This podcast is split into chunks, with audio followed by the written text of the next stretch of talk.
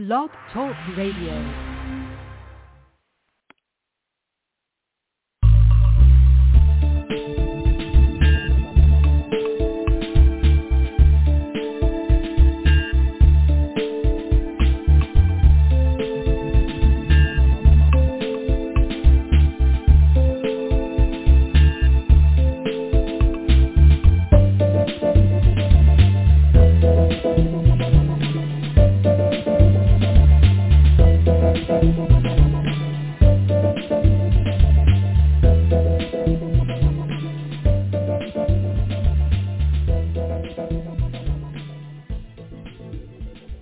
Evening, everyone. This is Marty Oakley of the PPJ Gazette Online, and this is the TS Radio Network.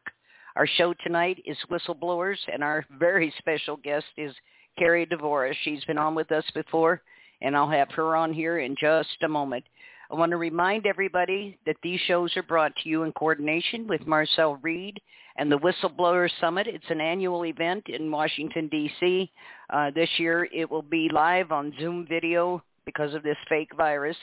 And uh, but if you get a chance when they, we're able to meet again in person to attend, it's free, and it is quite an event. You will meet people to network with. You will meet people that you uh, you can talk with and find out what they're doing that has worked, what didn't work, where, where to avoid things, um, how to get in the door. Different. I mean, it's just really an educational experience. And as far as whistleblowers go, and I've gotten a lot of emails on these shows, and the mainstream media has been quite successful in propagandizing this topic to the extent that a lot of the public thinks that whistleblowers only blow the whistle because they get paid. Not true. Now let me under, make you understand this when a whistleblower blows the whistle and says there's fraud, abuse, waste, something going on, the immediate thing that happens is whoever they report it on begins systematic retaliation. This can include interfering with your personal life, your employment, um, and I'm always amazed that uh, other employees in the same area the whistleblower was working will turn on them. They know the same thing the whistleblower does, but they will in mass turn on them and help to retaliate and you know torment them. Uh, this has always just disgusted me. Please understand that when these people commit these acts, these that the whistleblowers are reporting, you, the taxpayer, are paying for it.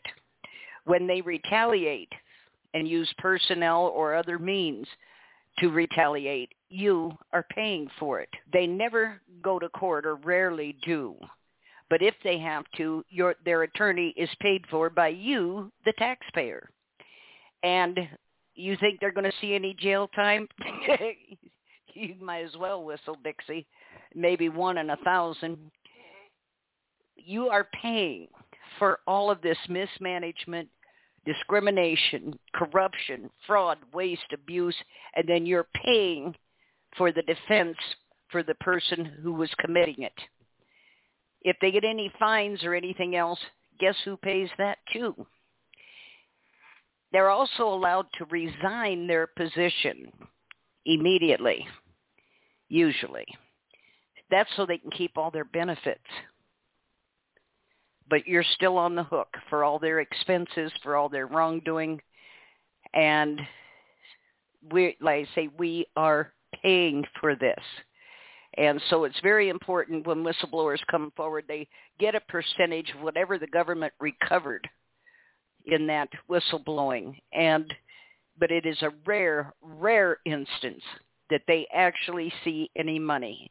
Uh, we had one gentleman on from Alabama here couple years ago who got was supposed to have gotten 13 million as his percentage on the whistleblowing. They recovered over 40 million.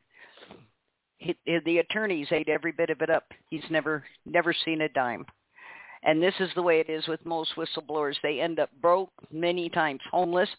They will ostracize you in your own community as a form of retaliation.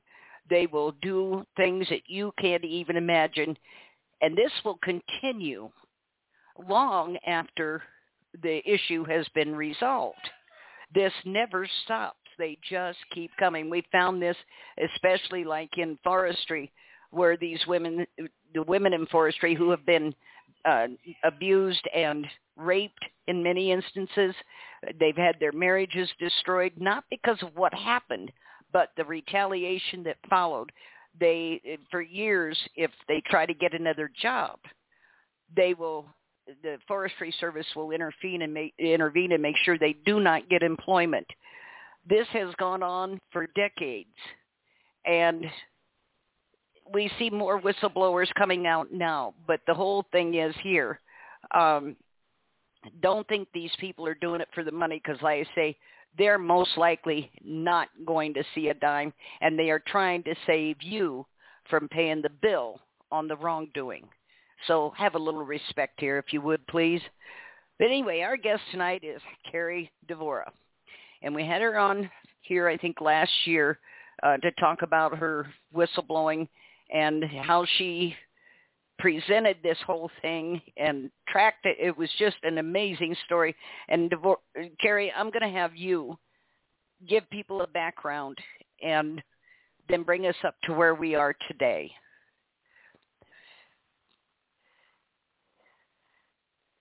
We seemed, are you on mute? My goodness, something's happened here. Carrie? Okay, it just disconnected, so something's going on here. Just hang on. We'll try and get her back up. Um, also, uh, for the, you know, once a month we do the USDA whistleblower show. And this has been a decades after decade after decade issue with USDA. They just recently put Tom Vilsack back in, in as the head of it. And during his first tenure at USDA, he almost single-handedly destroyed independent family farming in this country, which makes me wonder why he got put back in there again. It was so mismanaged.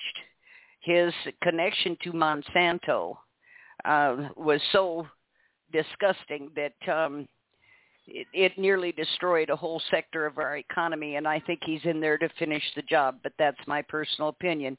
Carrie, have we got you up? I'm back. Do you hear me? Okay. Yes. Awesome. Yes. awesome. Uh, I was I saying that I miss you from the National Whistleblower Summit where we met. Yeah. It's truly yeah.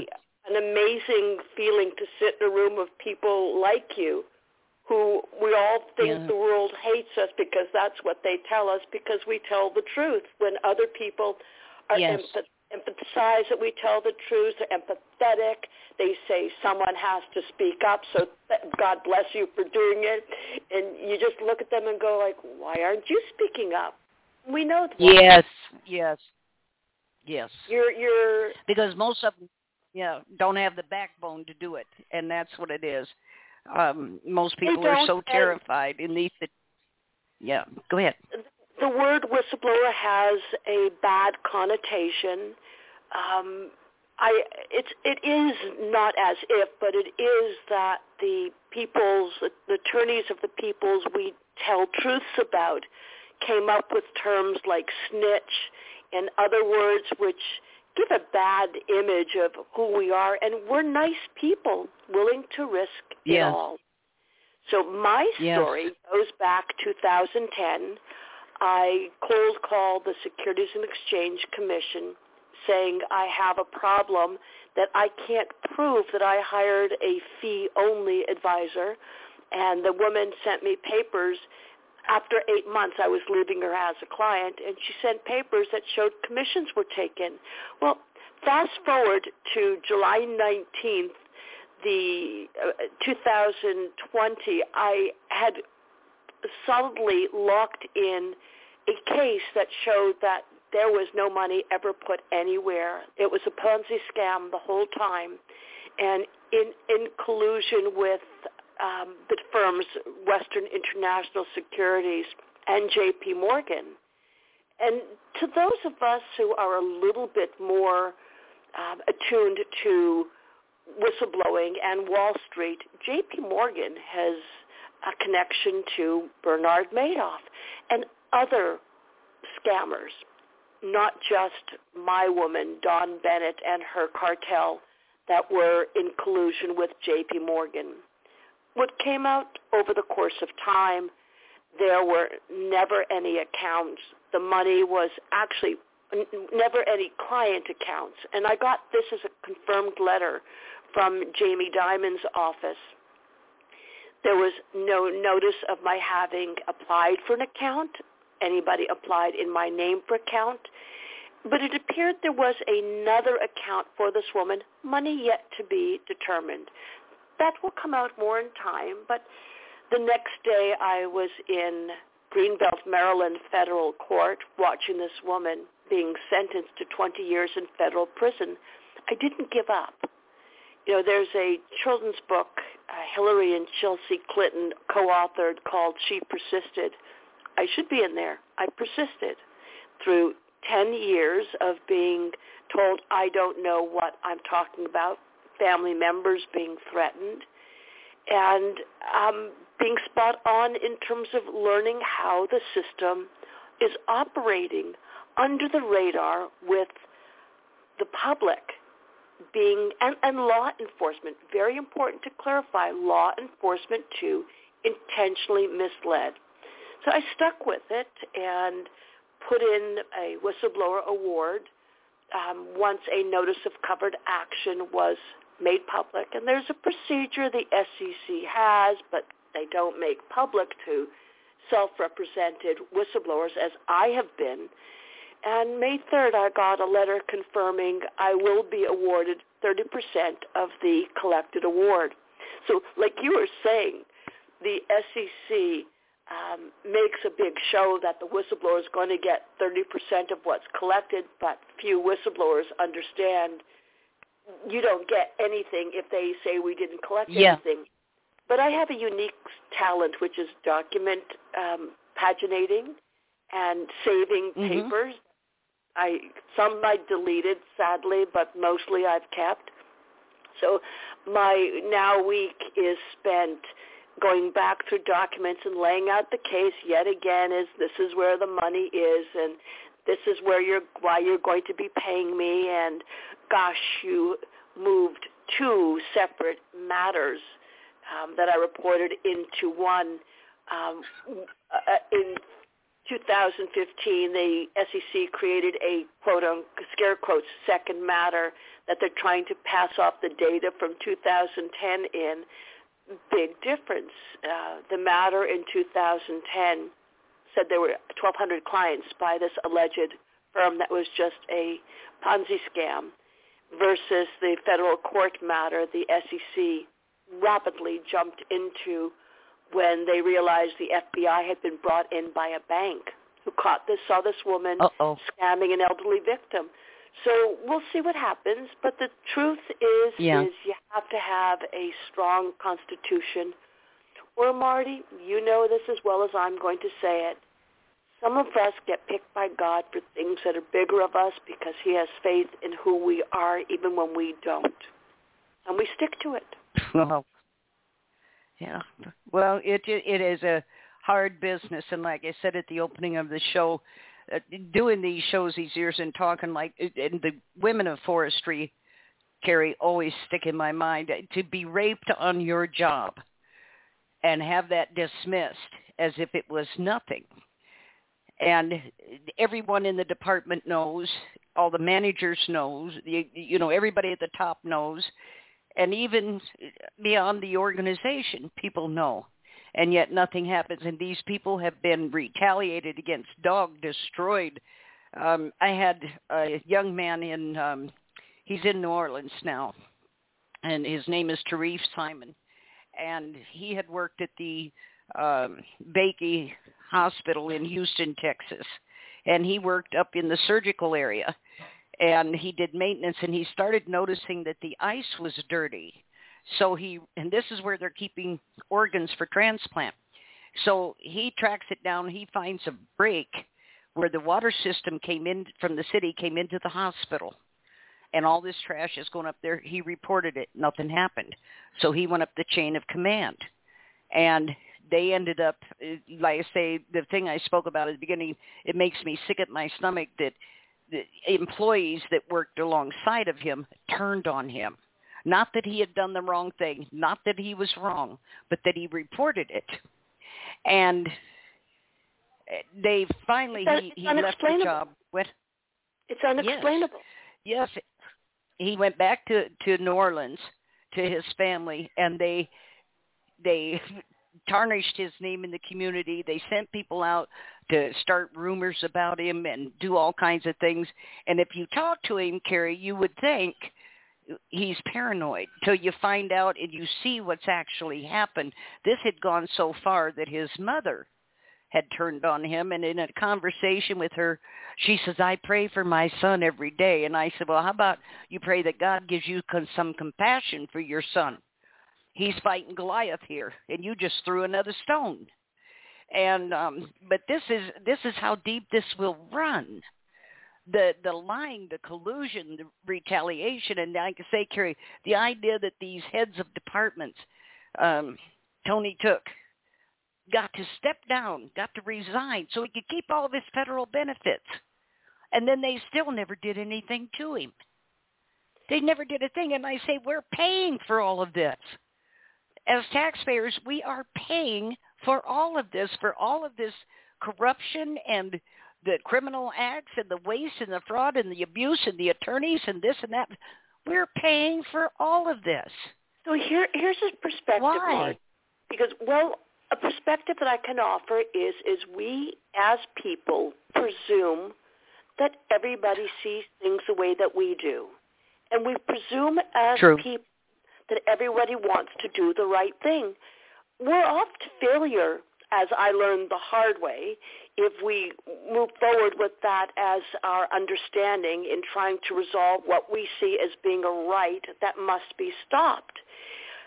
I, I, I did something interesting somewhere along the line in my whistleblowing on the SEC because I did ha- I did get a little bit of training. I helped build a crime analysis lab at UCLA PD, and I said, I have to stop thinking like they're telling me the truth and have to flip it to start thinking as if uh, they are the criminal or I am the criminal with them.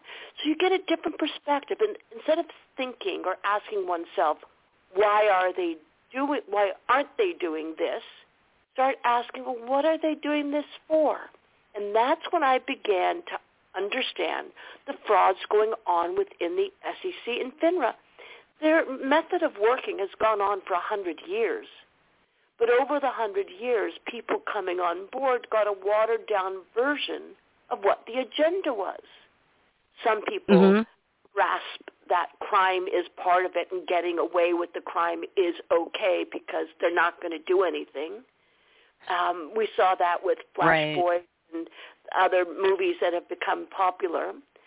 But it got easy mm-hmm. for me to break it down once I saw an absence of law enforcement invo- involvement, and I exposed that they mm. don't call the cops. They two enforcement right. agencies or enforcement entities, one for uh, for private business league, uh, a dues collecting private business league, and the other one was the SEC. The SEC is a regulator. They have no law enforcement ability. Because I kept saying, well, why aren't they turning this over to cops?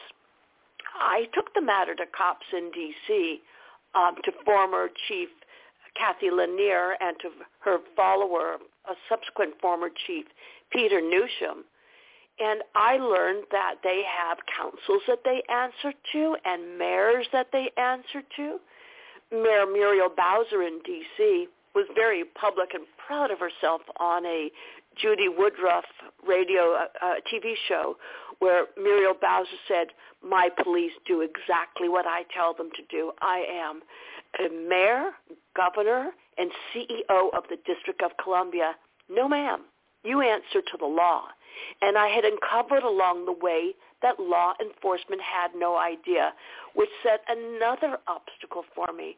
I had to start to find a way for law officers to listen to me, to understand I'm a, one of the good ones, not a bad person, it's a tight community that tends to look at outsiders oddly. I had some training. I built a crime lab, so that gave me a little bit of credibility.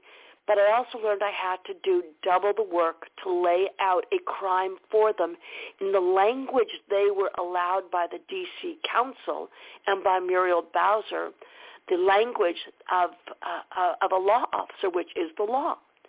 So what I figured out was FINRA and the Financial Industry Self-Regulator and the SEC had a dog and pony show that would go out to law officers and explain to the law officers what FINRA wanted them to hear, what the SEC wanted them to hear. But I knew enough to know that their rules as the self-regulator and regulator are not law. And I had to explain it to them, taking the Ponzi scam I had come to understand intimately and going through the D.C.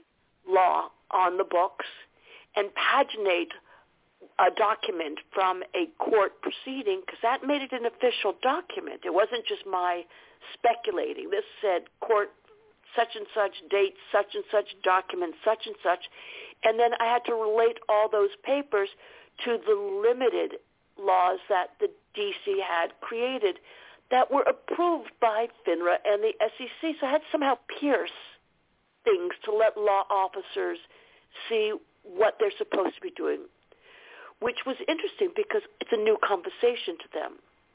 A conversation I took to Richmond, Virginia, to uh, Mark Herring, who's currently running again for um, the, I think he's the Attorney General of Virginia, and former Governor Terry McAuliffe, who got papers from me back in 2014 but they didn't do anything. And that's when I was in my trusting stage still, saying, oh, they're going to see cops are supposed to be doing this work, but nobody's telling them about these crimes, so they can't book these people. And this will let cops, what I'm exposing, will let cops do their job, which is to maintain the law and protect people.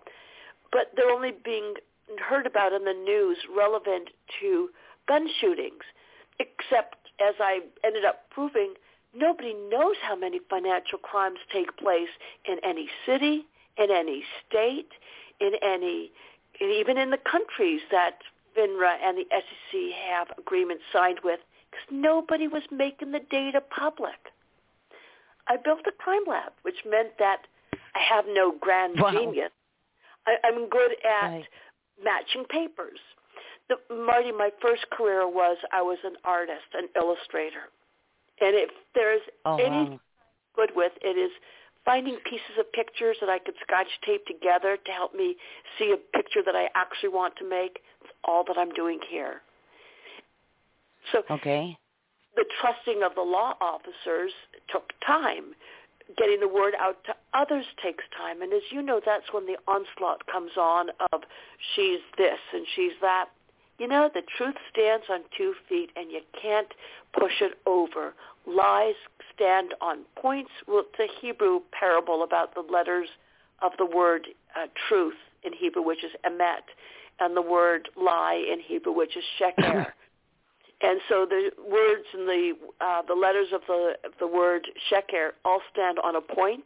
So you know what it's like. If you tap a point, something's balancing on a point. If you tap it with your finger, it falls over. Yes. That came something I kept inside of me. If I keep on doing what the woman that trained me called God's work, it's going to be painful, but it's going to work out. And I explain to people, you don't want to become a whistleblower unless you really believe that you're doing the right thing for others. Um, right what was interesting to our talking today, I don't know if you saw that blurb on the young lady from Florida who penned herself as the whistleblower on coronavirus. News no, I haven't seen that. I, What'd she say? She's a fraud. Okay. She's been exposed as a complete fraud. I haven't read the article in depth, but I did okay. copy the address to read later, do my nighttime reading. But she's one of multiple right. people to come out using the term whistleblower when they're not. Um, uh-huh. We have, gosh, Edward Snowden, I'm outspoken. When you steal documents, you stole documents. You're not a whistleblower. there's a process that we've gone through that they don't go through. Mm-hmm. Well, Julian Assange uh, is another one like that. I, I see. In those two instances, we'll have to respectfully agree to disagree. I think um, sometimes what you're onto is so massive, so terrible, which in Snowden's case, when he realized that like NSA was not about protecting the country, it is uh, basically about total surveillance and the fact that our government considers us its biggest enemy. Um, I think he did us all a service. He's paying for it. Assange simply, ag- you know, was an aggregate site of WikiLeaks. He had all these documents and everything that people were forwarding and sending to him, and he put them out. He had every right to do that, and so, they didn't. Go ahead. 2009, I began realizing what was going on with the internet. My entree into that conversation came from, at that time, retirement career covering the White House and Capitol Hill. And the Judiciary and Financial Services were two of the committees that I routinely covered. Um, I was listening to things that didn't make sense, and I was watching my content, my intellectual property, photographs, being stolen and shared at such a rapid rate. It totally destroyed the money-making ability of anybody coming up with an original idea that they shared online. The intent of the Internet was set out since 1997 to grow into what it is today. And even earlier, but it was the Internet uh, that was set up um, as it is with uh, a a um, tool, the IANA domain naming system, being given away in an easy, easy manner of it, describing it, um, but not compliant to government policy. And our world was set up to gather data. And it repeats a cycle that was set up back in the early 1900s. Life is pretty much okay you know, you were talking earlier about Fat Fauci and the fake mm-hmm. coronavirus. Yes, that was ability to fake viruses was set up into play back in the early 1900s based upon my research. Yes. And documents. Yes. I rely on documents. Fauci was mm-hmm. called out as a fraud in 1975 by the inventor mm-hmm. of the PCR who said yes. that that man got like ten thousand dollars for his invention. He was a, an in-house um, scientist, a researcher, and then the PCR mm-hmm. was sold to a European firm for three hundred million dollars. And this man, Kary Mullis, was a Nobel laureate for what he had invented, and he was constantly ravaging against Fauci. Uh, there was a famous, you know, story of Kary Mullis being interviewed uh, by a TV unit and saying, come with me over to NIH. We'll wait till the little guy comes out to his car, and then I'm going to call him XYZ to his face. I want you to videotape it. The moment never happened. Um, but Fauci was known, as well as Redfield and Birx, known for faking um, data. Uh, Redfield and Birx were called out to Congressman, California Congressman Henry Waxman, in 1994 for having faked an AIDS vaccine. There were AIDS groups that were constantly uh, ravaging against the NIH and Fauci, um, having said that the many of the deaths were of the, the HIV/AIDS victims were coming from the therapies that killed their bone marrow. Now, uh, Kary yes. Mullis his story of how he realized that something was wrong with it, with with Fauci. Um, he wanted a grant, and uh, Kary Mullis explained in an interview that to get a grant, you had to lay out prior research to show what has already been done. And he could find nothing that related HIV and AIDS together. Eventually, right. there, there was a, a proponent for Fauci from the AIDS community, but it came out later. He was well paid for it. And that's what Fauci has done well at, is bringing on board peers to help him get his his um, therapies or pharmaceuticals out there. Um, early Mhm. on into the coronavirus, I was locked down in New York for a couple of months, and nothing to do of my work because I didn't have my equipment with me. I just you, on my cell phone began researching coronavirus. A lot of the theories that are coming out now are things I actually documented and shared early on. Twitter took down about 1,200 posts of mine um, where I would always attach documents to my posts, screen grabs, so people would see it's not my theory. These are it's this is what Right. information is out there. And knowledge is power, and um, I began copying my tweets afterwards. I have like so many tweets saved up because I don't want to lose the ability to lay out the story in in sequence. Um, Fauci, 1994, uh, a, an activism group reported Fauci and Birx uh, and Redfield to co- Congress, and somehow the matter disappeared mysteriously. Documents were attached, found them online quite by chance, and the coincidence was the military, who both Birx and Redfield worked for, the military had a $20 million grant pending. Well, you know the rest of the story without my Yeah. sharing. Yeah. Um, so yeah, Yeah. you were spot on Yeah. with Fauci. Um, Yeah. this was Well, a and the thing is, the the the thing is with this whole thing, um, they had that event 201, him and Gates, you know, and that whole bunch that was exactly what we have gone through. Um, they, they brought the drill live, is what they did. Um, Oh, yeah. and but there's there's a timing there's to it. never never been any yes, and they Timing they to are and, and quite honestly, Carrie, I don't think as a country, and I don't think we're the only country in this position, but as a country, I don't think we are going to survive much longer. Uh, whatever they're doing, I'd they like have kicked into high gear. Well, I, I, tried I to be, but I just can't be. I can't be. There's too much going on. The Constitution has basically been shredded to the point that it has no value for us whatsoever. When when an online, freely expressed site like Twitter starts deplatforming people, they just did this to Australian Association Against Guardianship Abuse. They had a huge protest this week.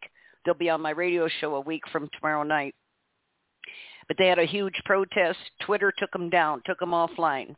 Um, they took me me offline. They, Who is yeah. Twitter? Who is Twitter? yeah, I, can don't know who. Twitter. I don't. I will who is tell you. Let me ask you. Would you like to Okay. know?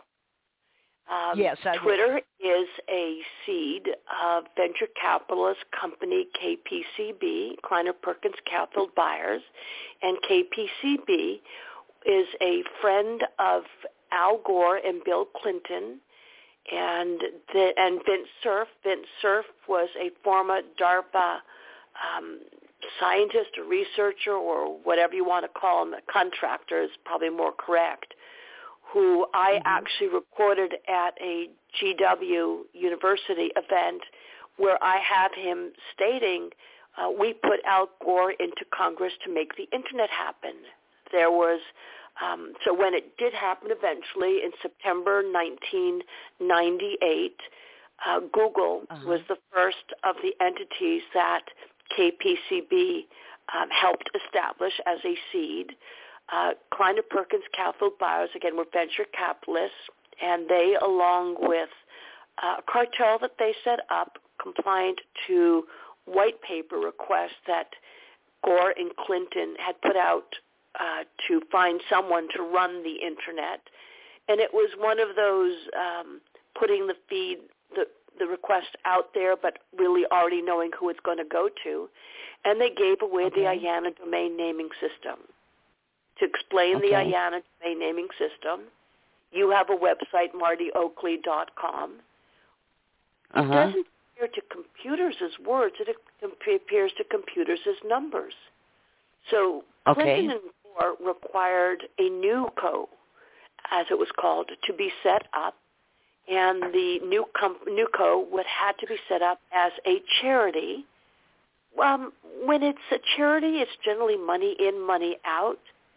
So any money coming into ICANN, which was then the entity running the the uh, IANA domain naming system, it was taking applications for the registries like the .com, .law, .you name it, and the they were making millions, and the money would be paid to the charity as a donation, and then flow through okay. on the side clean. So you see where it's going.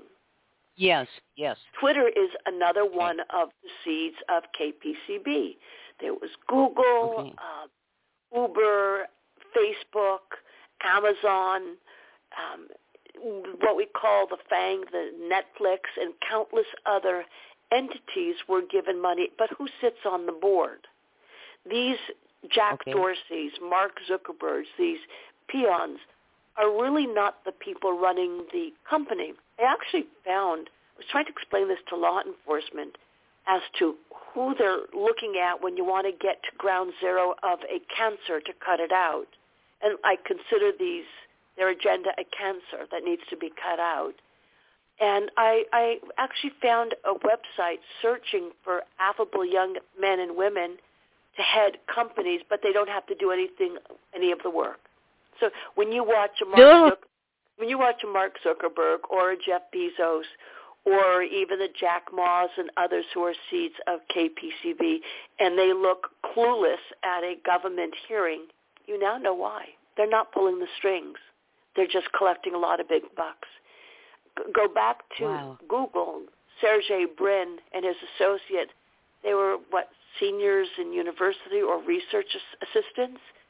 They weren't old enough to understand even what the industry, what they were being credited with having invented was all about. Um, ICANN was Gee, me. formed by Clinton and Gore, but I say Okay. Clinton. It was formed by the people that put them into those positions. Fauci, Okay. um, I called him out on he's not telling people how much he's earning for every jab that's being given. Yeah. That's why Yeah. America doesn't. They, they don't want to give up the the patent and share the patent. They learned the lesson about patents back with the alleged polio vaccine. Polio Yes. vaccine came from Pitt EDU, Pittsburgh University. And Dr. Salk, there was a lot of questions about the sources that he got his formula from for the vaccine. So he never made money off of it, nor did the institution. And the guy that was running the institution at the time was the one that set up the WHO. Oh So- wow. Yeah, I, I told you I got stuck in New York with nothing to do. Uh, well, I had something to do. I learned too much Yeah. about this stuff really quick. Um, And it's oh, and that's back- the thing too. When you go ahead, please So go ahead. just going back to the events 201, um, Kary Mullis, the Nobel laureate who invented the PCR, died in August 2019. And it was the next month that Event 201 was planned and coordinated by Michael Bloomberg, who is a WHO ambassador for years, um, coordinated Uh-huh. with uh, Bill Gates, who is a third generation Planned Parenthood um, in the family. he's a and eugenicist. Yeah, he's, he's- a uh, thank you eugenicist. for saying it. I was cautious. He's a eugenist, Mhm. um, as, as is his father and um, father before them, him. It was the Mhm. WEC, World Economic Forum, which is Klaus Schwab, who's from Germany and run this WEC for years. And um, you put it all together. John Hopkins is the constant uh, resource for validity of anything Fauci says or doesn't say. But John Hopkins Yes. was set up about a 100 years ago with grant money from the Rockefeller Foundation. Now, there's a whole longer story about the Rockefeller Foundation I really, really, really, really want to write about someday uh, after I put to bed this uh, answering the SEC papers and then, God willing, I, I really take a first step into writing a book of my whistleblowing experience because no one would believe it, let alone that Yeah. someone who went to art school and not law school um, managed to get to the point of the confirmation documents I got last week. I was a victim, but something well, wasn't right. Terry, there's the thing. I think if if anything good has come out of this, and we hear the bar association members, I've had them confront me. You're dangerously close to practicing law without a license. Uh, and so are you. Only you've been doing it. All you got is a bar union dues card. You don't have any such license. Oh my God, I can't believe they said that to you because all they are is, Yeah. as you said, they're a, a, member. They have no enforcement authority. No, and the, no. it was the Nazi uh, Walter Hallstein, who was the first president of the EU, was a Nazi attorney who had said the first thing you do to accomplish your goal is you send the lawyers out to make the laws. So by the time things it clues into people what's going on, you're way beyond that. Um, Yes. something else about the Nazis, which is, you know, a lot of trivia. I, I don't need to get on the subway or anything like that, but it's trivia that's important.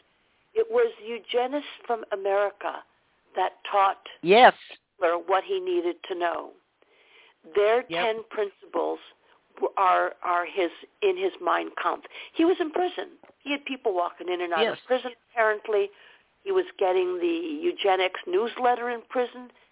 But it was the Americans And it, that yes, and it was the American Eugenics Society, and it got such a bad name for what they were actually about that they changed it to the White Rose Society. But it's the old American Eugenics Society, and their whole premise that they were built. I've done a lot on this one. That they No, were we have- built on.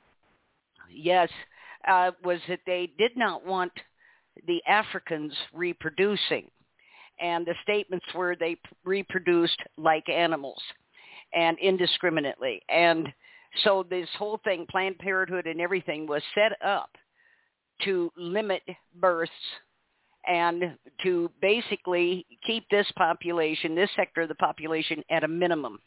And when you look at it, I think I read here recently that 42 million babies have been aborted in the last 20 years, and that more than 60% of them were from black mothers.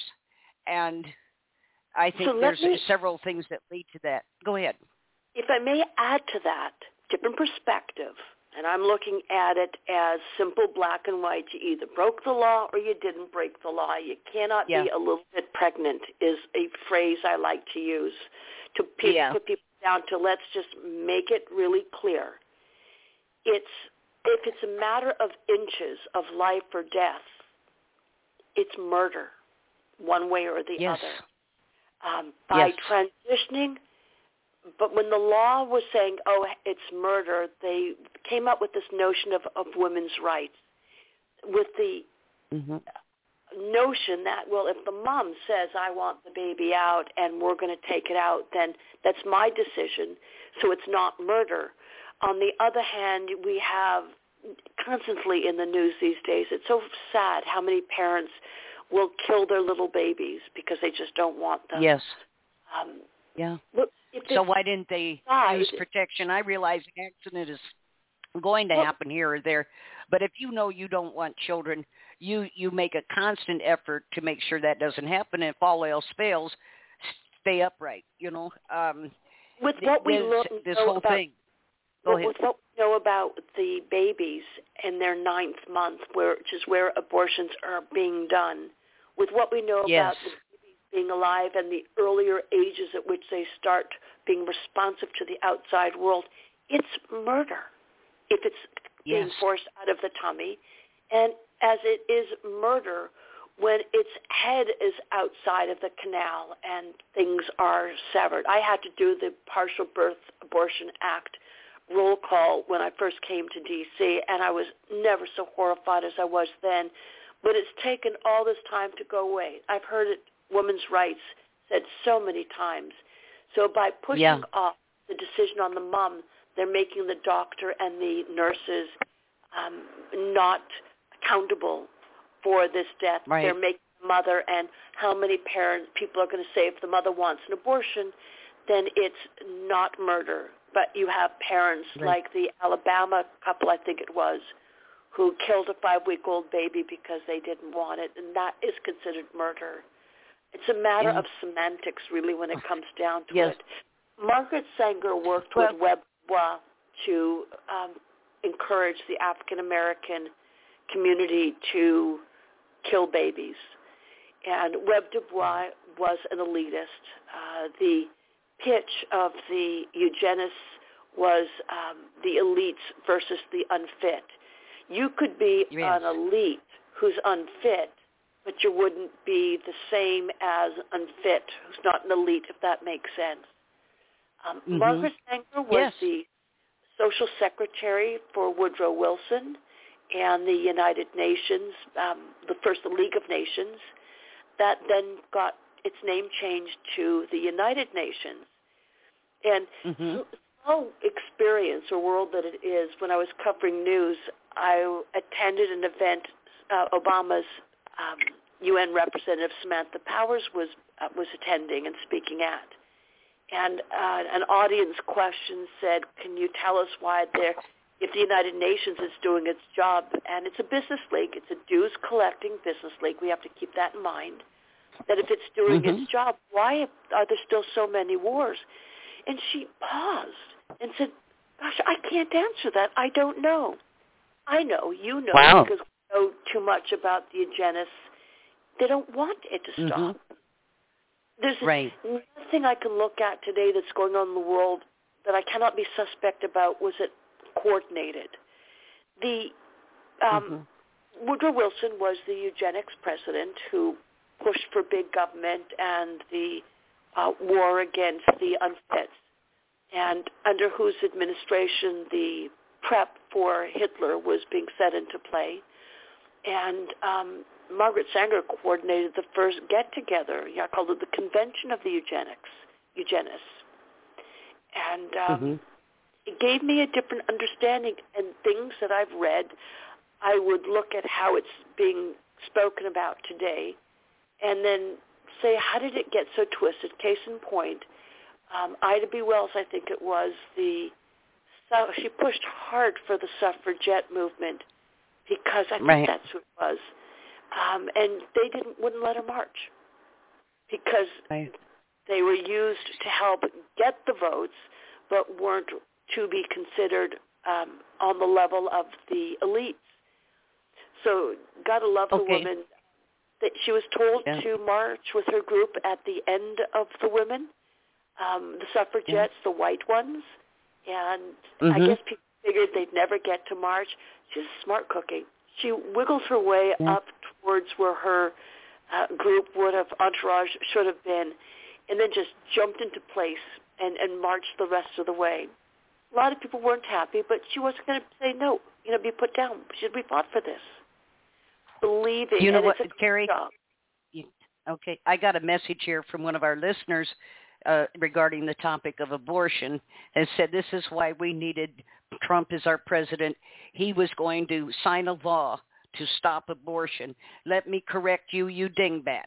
No, he wasn't. He was going to use an executive order to withhold federal funding. That would get the federal government out of it, which would allow it to be totally privatized.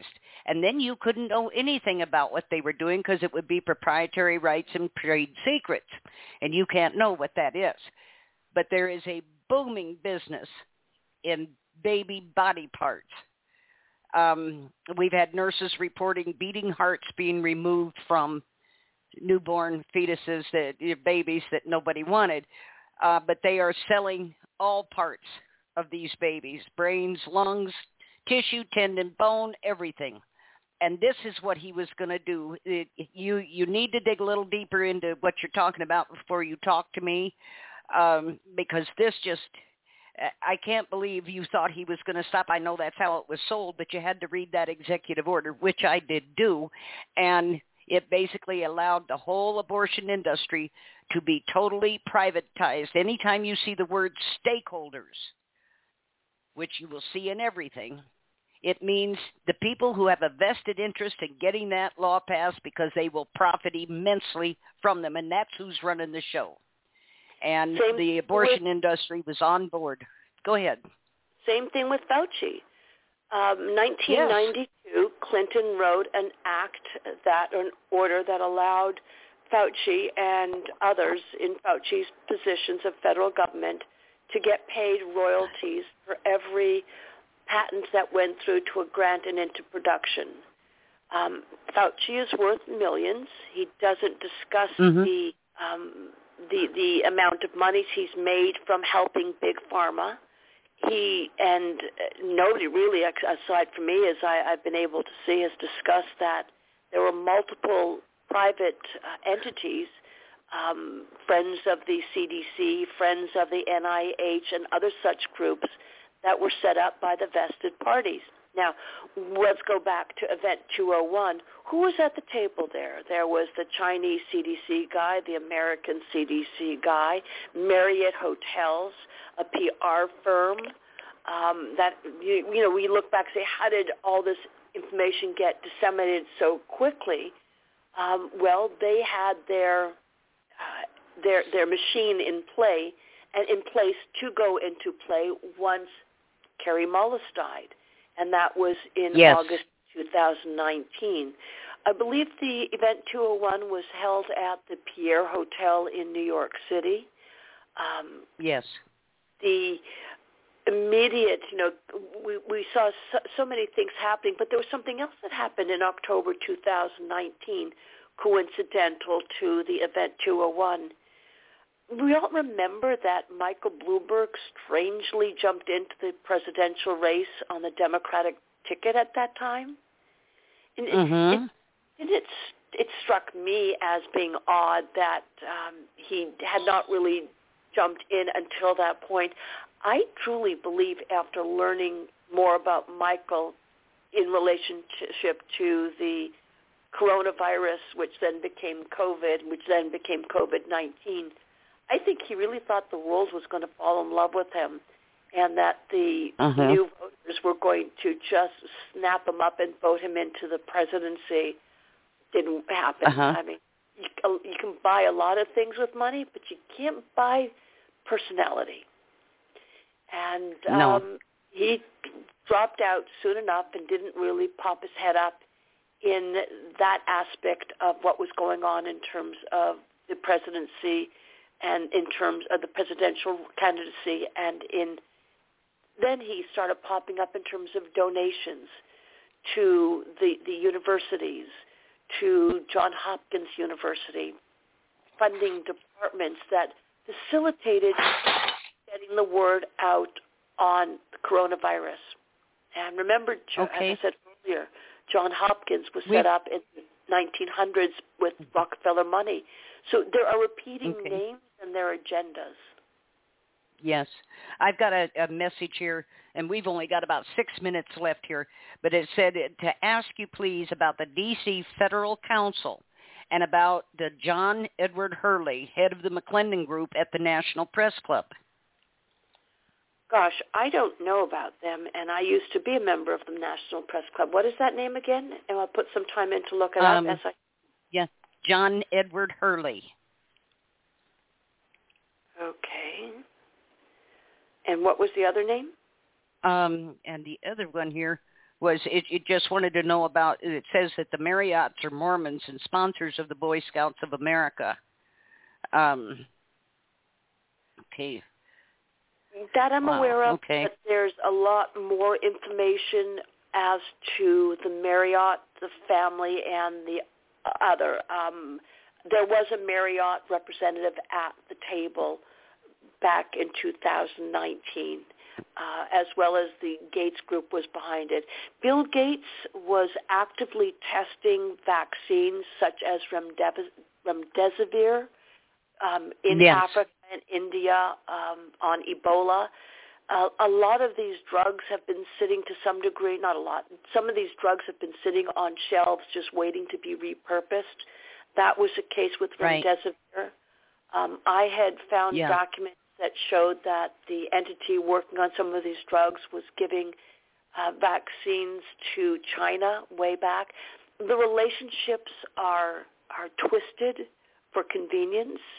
Um, Rockefeller Foundation set up set up its one of its first um, medical facilities in China in the early 1900s. Um, again, there's a lot more to talk about that I'm not ready yet Yeah. to discuss too too much. There's Yeah. a story within the story I would like to do as a follow-up book once I get past my SEC whistleblowing Yeah. um, jaunt. It's the only way to call it. Yeah. What well, I didn't know about this DC Federal Council till here recently. I had no idea that the there was a difference, you know, that it even existed. Let me put it that way. And now when I see this big push again to make DC a state, there's something at work here. We just got to figure out what. We've got about four minutes. Um, you have any closing statements? Well, I, I I think some a closing statement that you and I can both agree on. Just because it has a fancy name like DC Federal Council doesn't mean that it's federal or anything other than a private group trying to accomplish a goal. Um, more dark money's popped up with this guy Hansjörg Wyss, who's bigger than Soros. Mhm. Believe nothing until you find Yeah. uh, put in the due diligence to learn more Right.